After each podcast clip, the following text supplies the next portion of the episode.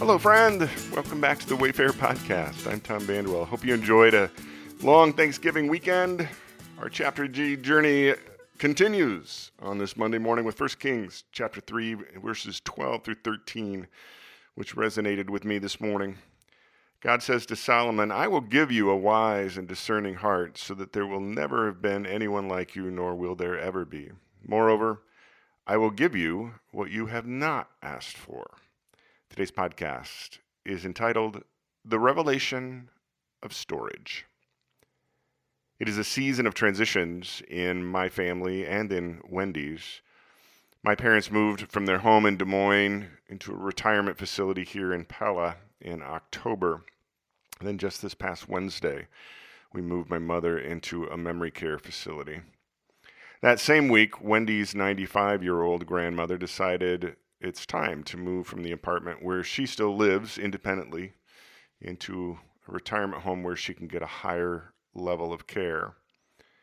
So, as we go through the process of planning and executing the move of our senior loved ones into much smaller spaces, I've been fascinated to observe what things make the cut in the move and what things seem to have importance. My father shared with me that he still has in his possession every one of his tax returns dating back to when he became a CPA, which is it, the late 1960s, early 70s, though he was questioning why he kept them. He wasn't sure. The other day, Wendy's grandmother was thinking about her move and was very concerned about what's going to happen to an old coffee table she hasn't used for years. As far as I know, it has no real material or sentimental value. It's been gathering dust in a storage room somewhere.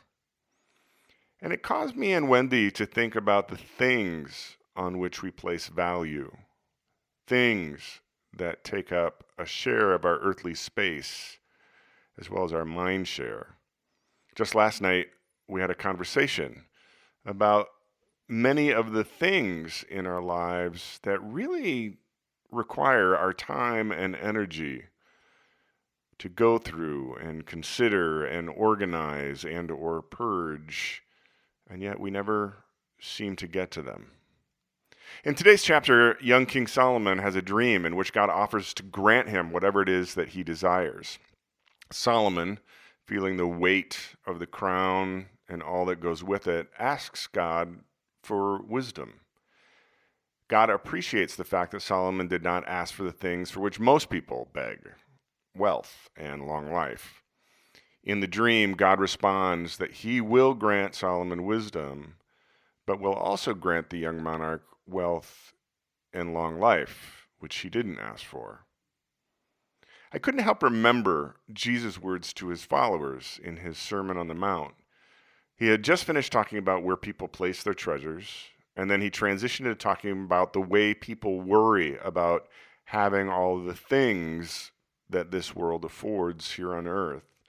And he finishes by telling his followers, quote, but seek first God's kingdom, his righteousness, and then all these things will be given to you as well.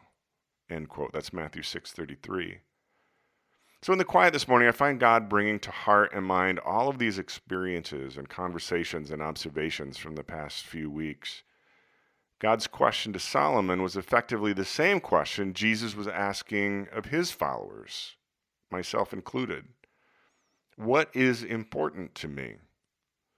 What is it that I treasure? What do all the storage areas of my life reveal about what I find important and worth treasuring?